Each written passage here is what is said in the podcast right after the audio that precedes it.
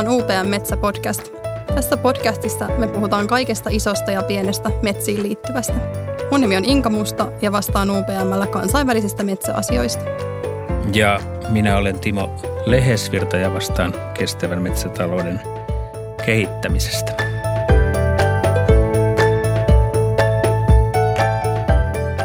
Nyt tässä syyskaudella meillä on aina mukana täällä podcastissa joku ajankohtainen mielenkiintoinen vieras, niin myöskin tällä kertaa.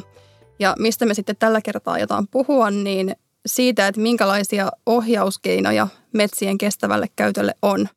Eli toimiiko vapaaehtoisuus luonnonsuojelussa vai tarvitaanko pakkoa? Ja meillä on vieraana täällä tänään kunnia vieraana ensimmäisenä Panu Halme, Jyväskylä.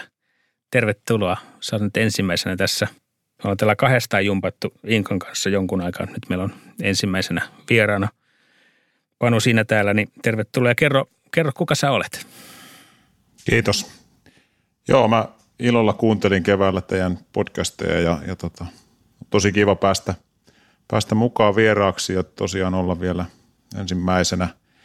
Mä oon Jyväskylän yliopiston luonnonsuojelubiologian ja luonnonvarojen kestävän käytön lehtori, eli opetan näiden – teemojen mukaisia kursseja ja, ja sitten tota, näistä aiheista tutkimusta. Ja ehkä pääosa mun tutkimuksesta on jollain tavalla liittynyt ja liittyy edelleenkin metsien suojeluasioihin, metsien luontoarvojen turvaamiseen niin kuin metsä, metsätalouden, metsien käsittelyn yhteydessä ja sitten myöskin esimerkiksi ennallistamistoimien vaikutukseen ja, ja tota, aika paljon sitten sen lisäksi teen tutkimusta myös, myös muissa – luontotyypeissä, perinnebiotoopeilla ja kosteikoilla ja, ja sitten myös niin kuin tällaista yleistä kestävyystutkimusta.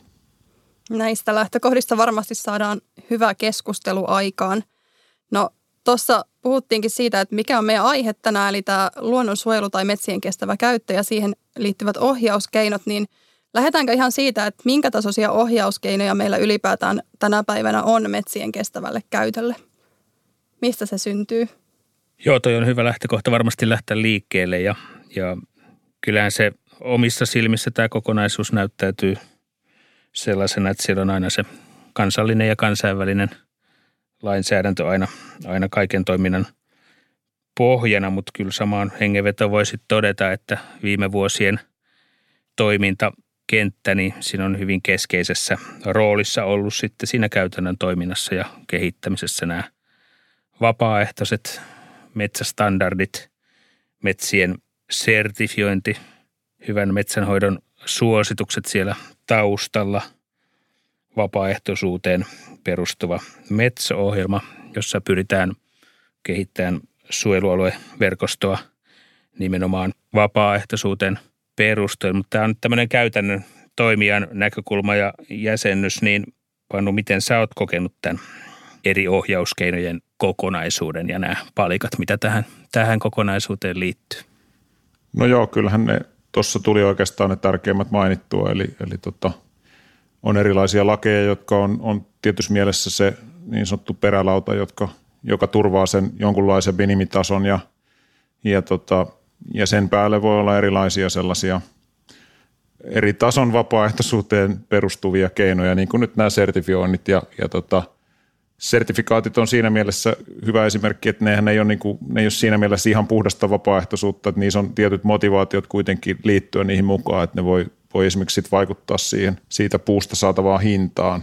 Sen lisäksi vielä näiden lakien ja, ja sertifikaattien lisäksi niin, niin ohjauskeinona voisi ajatella myös ihan sitten tätä yleistä niin kuin yhteiskunnan ilmapiiriä ja, ja tota, esimerkiksi tavallaanhan meidän metsien käyttöön niin kuin ohjaava keino on myös se, minkälaista koulutusta me tässä yhteiskunnassa tarjotaan, että minkälaisia, minkälaisia asioita me ihmisille niin kuin kerrotaan ja opetetaan esimerkiksi metsiin ja luontoon liittyen. Ja lopultahan se vaikuttaa siihen, mitä ne ihmiset haluaa sitten esimerkiksi omilla metsillään tehdä tai tavallaan omilla verovaroillaan, eli, eli niin kuin demokratian kautta, että mitä yhteiskunta sitten tekee. Että myös se on tavallaan niin kuin sitä äärimmäisessä mielessä jo myös ohjauskeino. No toi on tosi hyvä pointti, että kyllä sillä on hirveän iso vaikutus, että millä tavalla metsistä puhutaan. Ja sitten nostit tuon koulutuksen just tuossa esille, niin Tietysti niin kuin metsäammattilaisista monet on käynyt sen koulutuksensa joskus aika kauan aikaa sitten, osa on käynyt vastikään, niin onhan siinä varmasti ollut sitä muutosta sitten, että mitkä asiat siellä koulutuksessakin on korostuneet vuosien varrella. Ja nämä tämmöiset niin kuin luonnonsuojeluun liittyvät tai metsien kestävään käyttöön liittyvät, nehän on tullut kuitenkin tässä enemmän tai vähemmän vastikään. Ja sitten, että miten se näkyy siellä ammattikunnassa nyt se koulutuksen painotukset, niin se varmaan tulee ikään kuin viiveellä.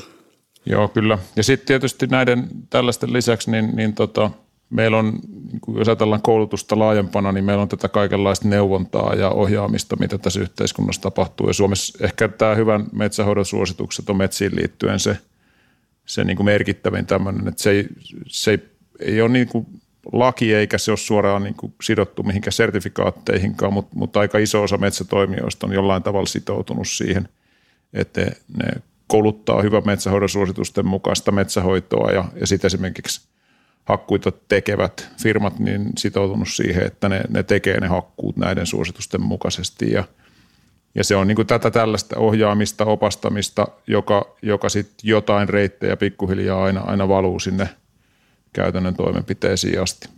Mutta sitten nyt kun teidän kanssa, upean ihmisten kanssa tässä puhutaan, niin, niin onhan sitten vielä niin kuin olemassa tämmöisiä, niin kuin tämä teidän oma – monimuotoisuussitoumus, minkä te olette firmana antanut, joka, joka tavallaan niin kuin ei, ehkä just perustuu siihen yleiseen, yleiseen yhteiskunnan niin kuin keskusteluilmapiiriin ja muuhun, ja te olette siinä niin kuin yrityksen ajatellut, että nyt on, on syytä niin kuin sitoutua siihen, että teidän metsissä luontoarvot kehittyy suotuisasti ja, ja sen jälkeen, kun te olette sen julkisen sitoumuksen tehnyt, niin nythän se sitten on teidän oma sisäinen ohjauskeino.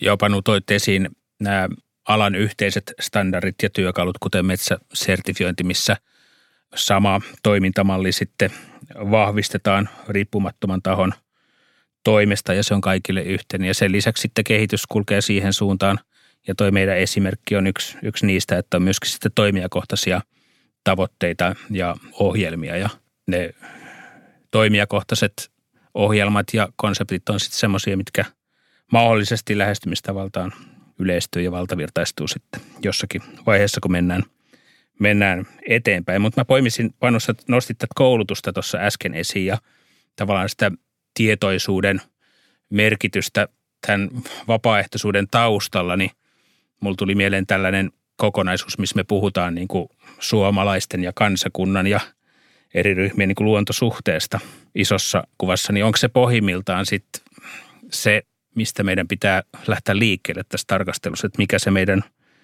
todellinen luontosuhde on ja miten tämä luontosuhde herkistää sitten suojelemaan luontoa ja ottamaan huomioon ja, ja olemaan vapaaehtoisesti aktiivinen, niin miten sä oot, näet sä tämän, tämä on tämmöinen luontosuhde kysymys koko asia? No, no monessa mielessä joo, siis myös tavallaan niin kuin, jos nyt ajatellaan, että tietynlaiset – me ei, me ei välttämättä edes tarvittaisi ympäristölainsäädäntöä sellaisiin kysymyksiin, jotka, jotka tavallaan niin kuin, jotka se kansakunta hoitaisi jo niin kuin sen yhteisen, yhteisen tavallaan just vaikka luontosuhteeseen ja luontoarvoihin perustuvan niin kuin motivaationsa kautta.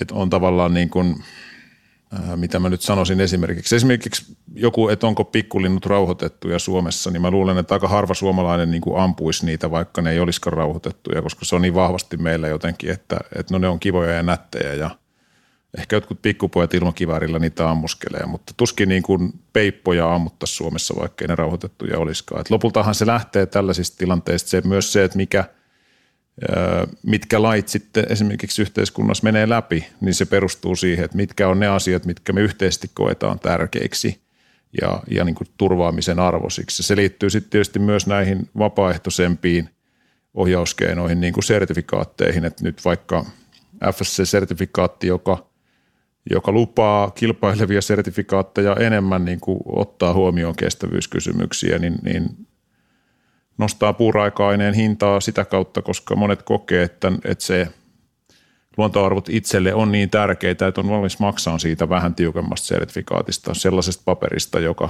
joka on sille painettu, että nyt on hauska tuore esimerkki on kirjailija Anni Kytömäen uusi kirja, joka ilmestyi ihan tässä muutama viikko sitten, niin siinä muistaakseni ihan kirjan etusivulla kerrotaan pitkästi niistä perusteista, joita hän niin kuin kävi läpi paperilaatua valitessaan.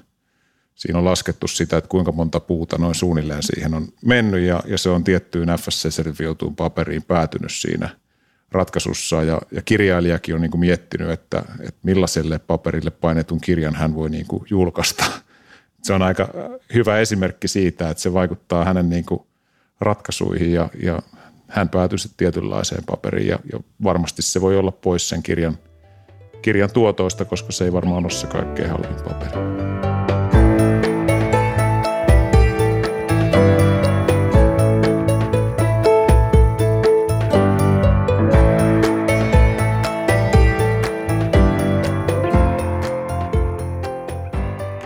Meillähän on monenlaisia suojeltuja metsiä. Meillä on vaikka tämmöisiä, mitkä metsänomistaja on vapaaehtoisesti metson kautta suojellut. Hän on saanut siitä sen korvauksen, mikä hänelle kuuluu.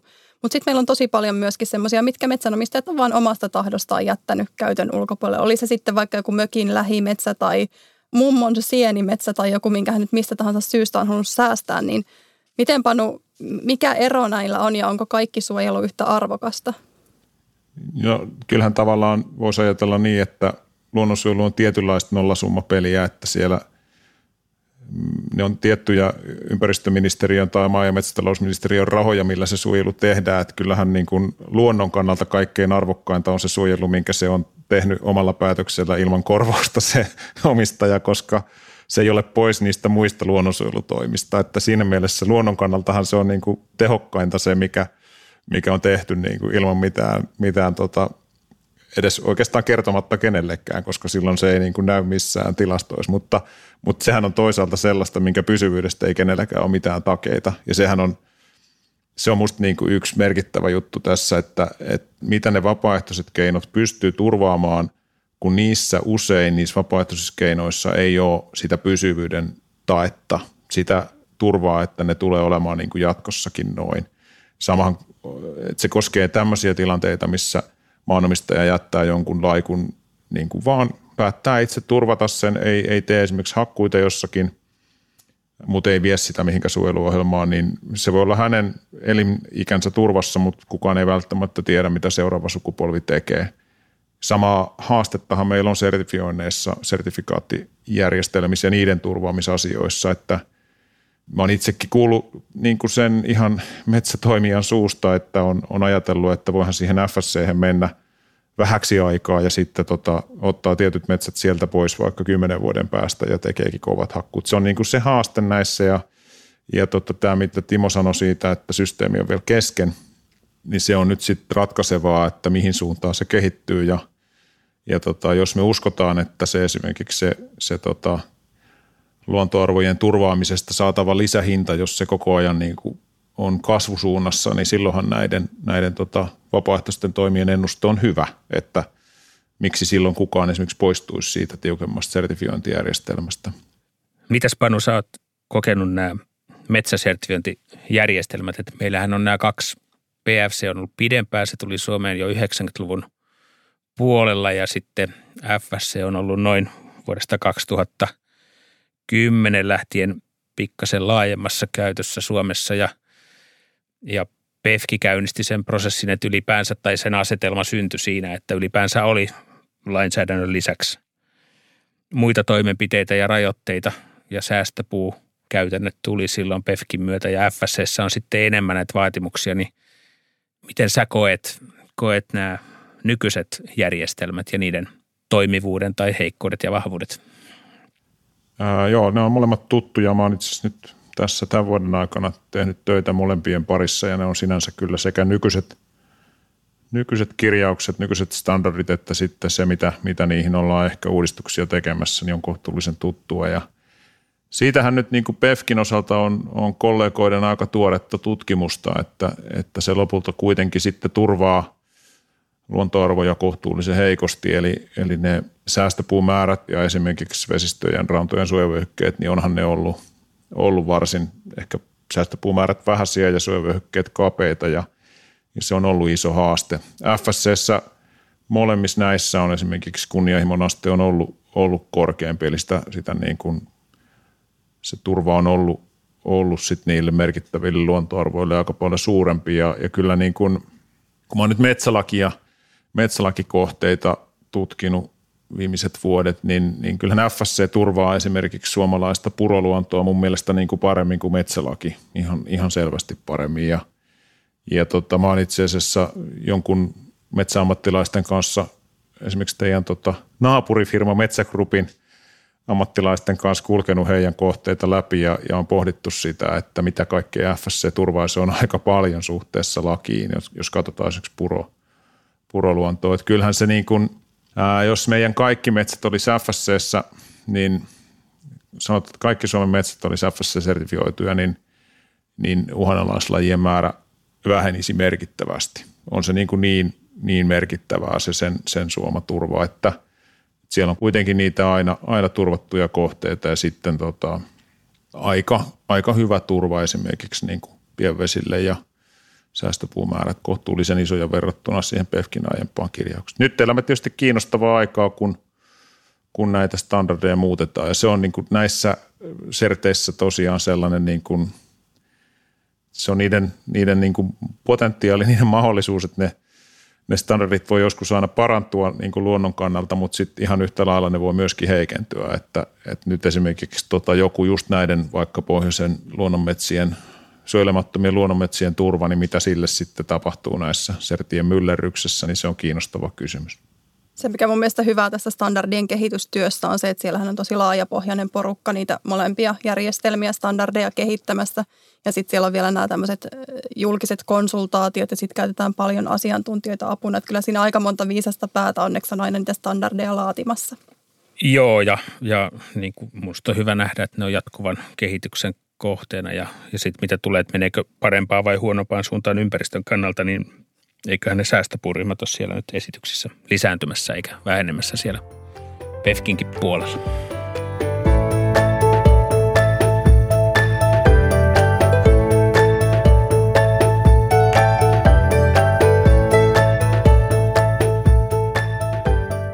Minkälaista keskustelua me tarvitaan näistä asioista yhteiskuntaan, koska kyllähän se julkinen keskustelukin on yksi asia, mikä ohjaa meitä ihmisiä jollain tavalla toimimaan.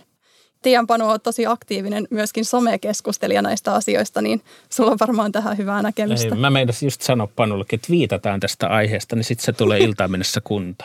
joo. tota, joo, siis minkälaista keskustelua tarvitaan? Mä jotenkin, no No me kaikki, jotka on aktiivisia suomalaisessa metsäkeskustelussa, luonnonsuojelukeskustelussa, niin kaikki tiedetään se kärjistävyys ja sellainen niin kuin vastakkainasettelu, mitä sieltä löytyy. Ja, ja surullisintahan on se, että on valtavan yleistä syyttää kaikkia muita siitä vastakkainasettelusta.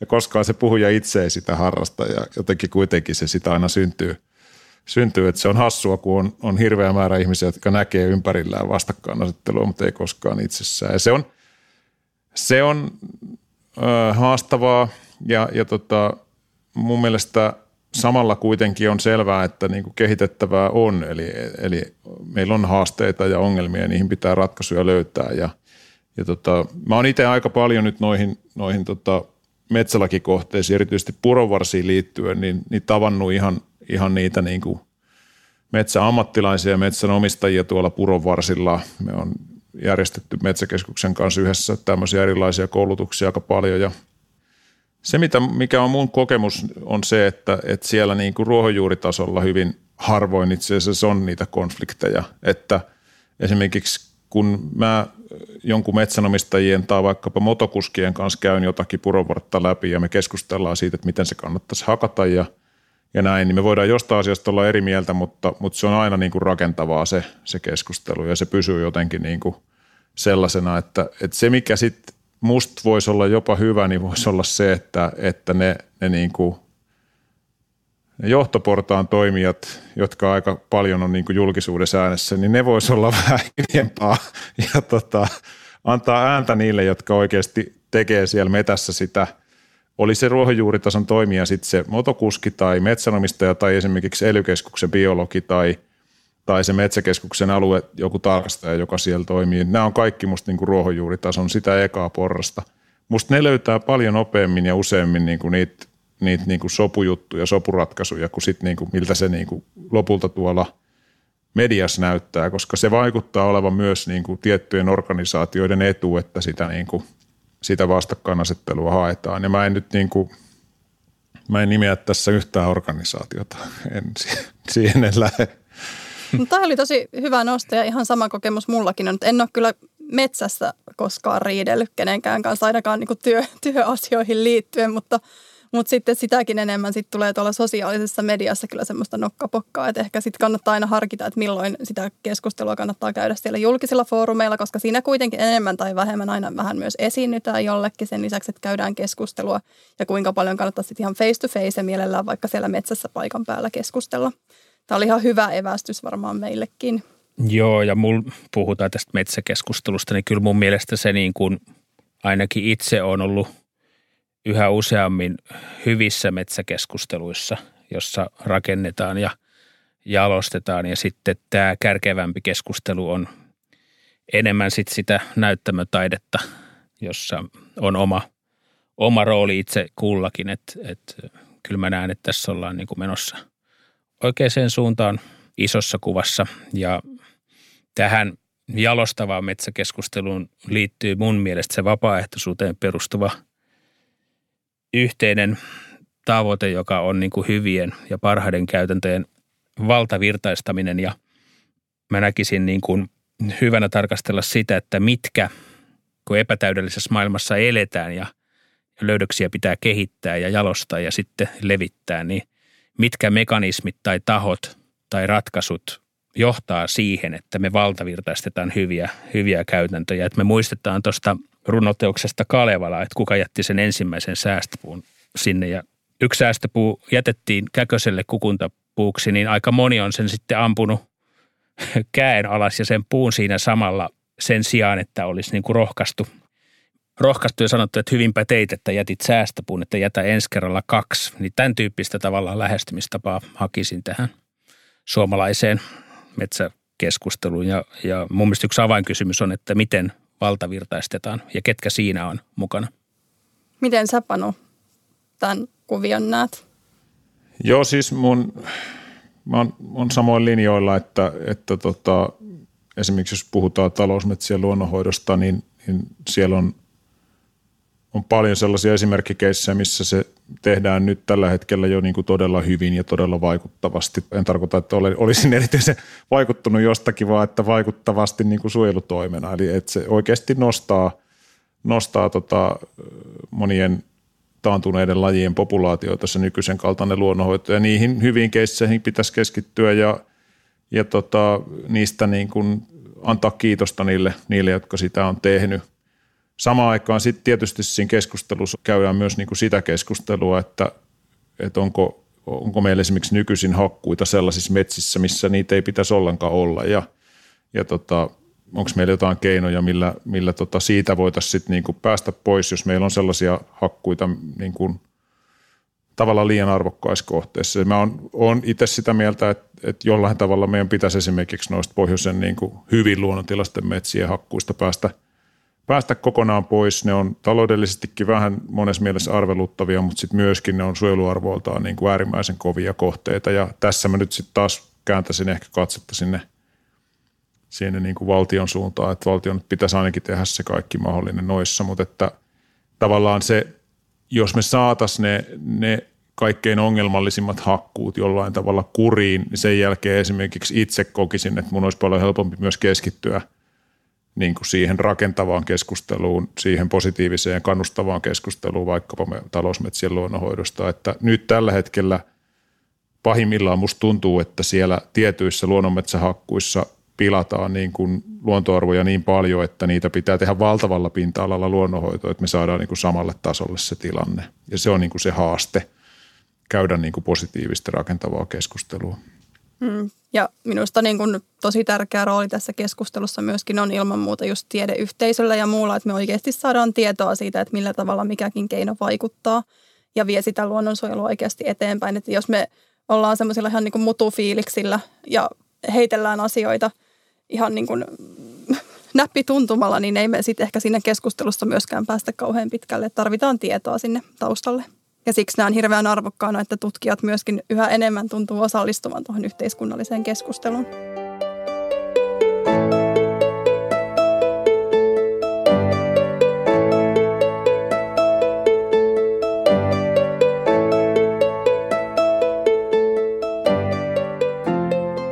Sitten taas vuorossa on tämä meidän vakio-osio, eli viikon laji. Ja nyt meidän arvovieras saa kunnian esitellä meille, mikä se laji on, jos sulla Panu on siellä se laatikko, mistä kaivat yhden näistä yli 20 000 metsälajista, niin mikä sieltä löytyy tällä kertaa? Joo, kiitos.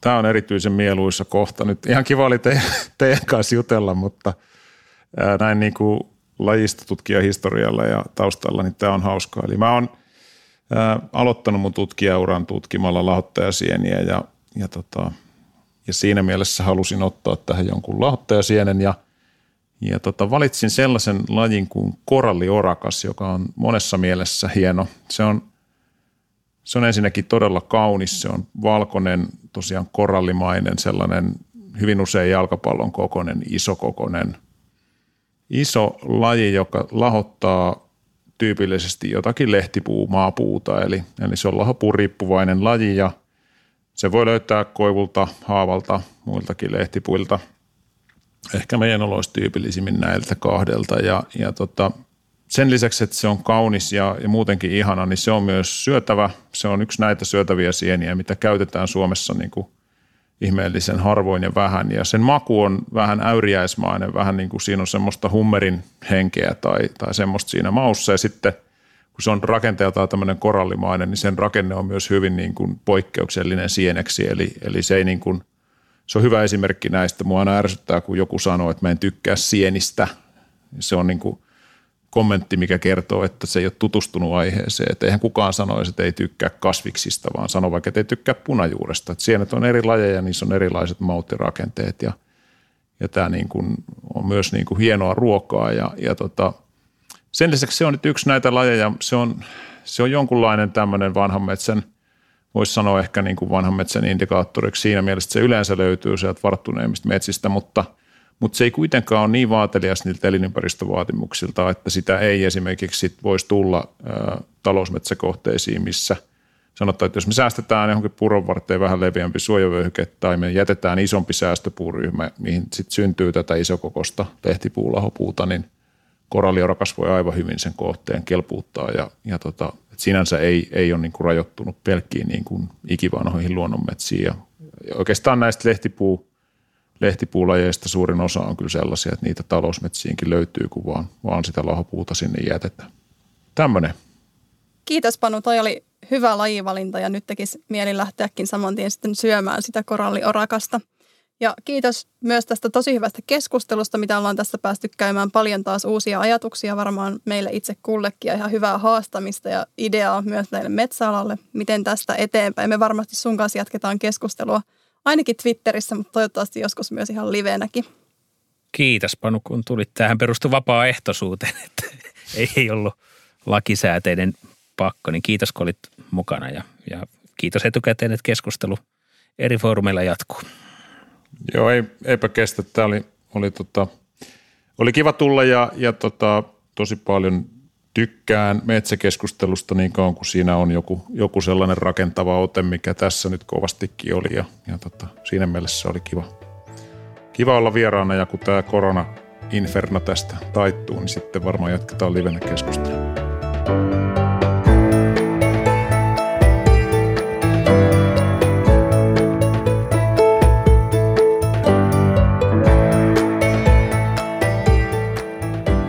UPM Metsäpodcast. Kiitos kun kuuntelit ja jos tykkäsit kuulemastasi, niin kerro myös kaverille.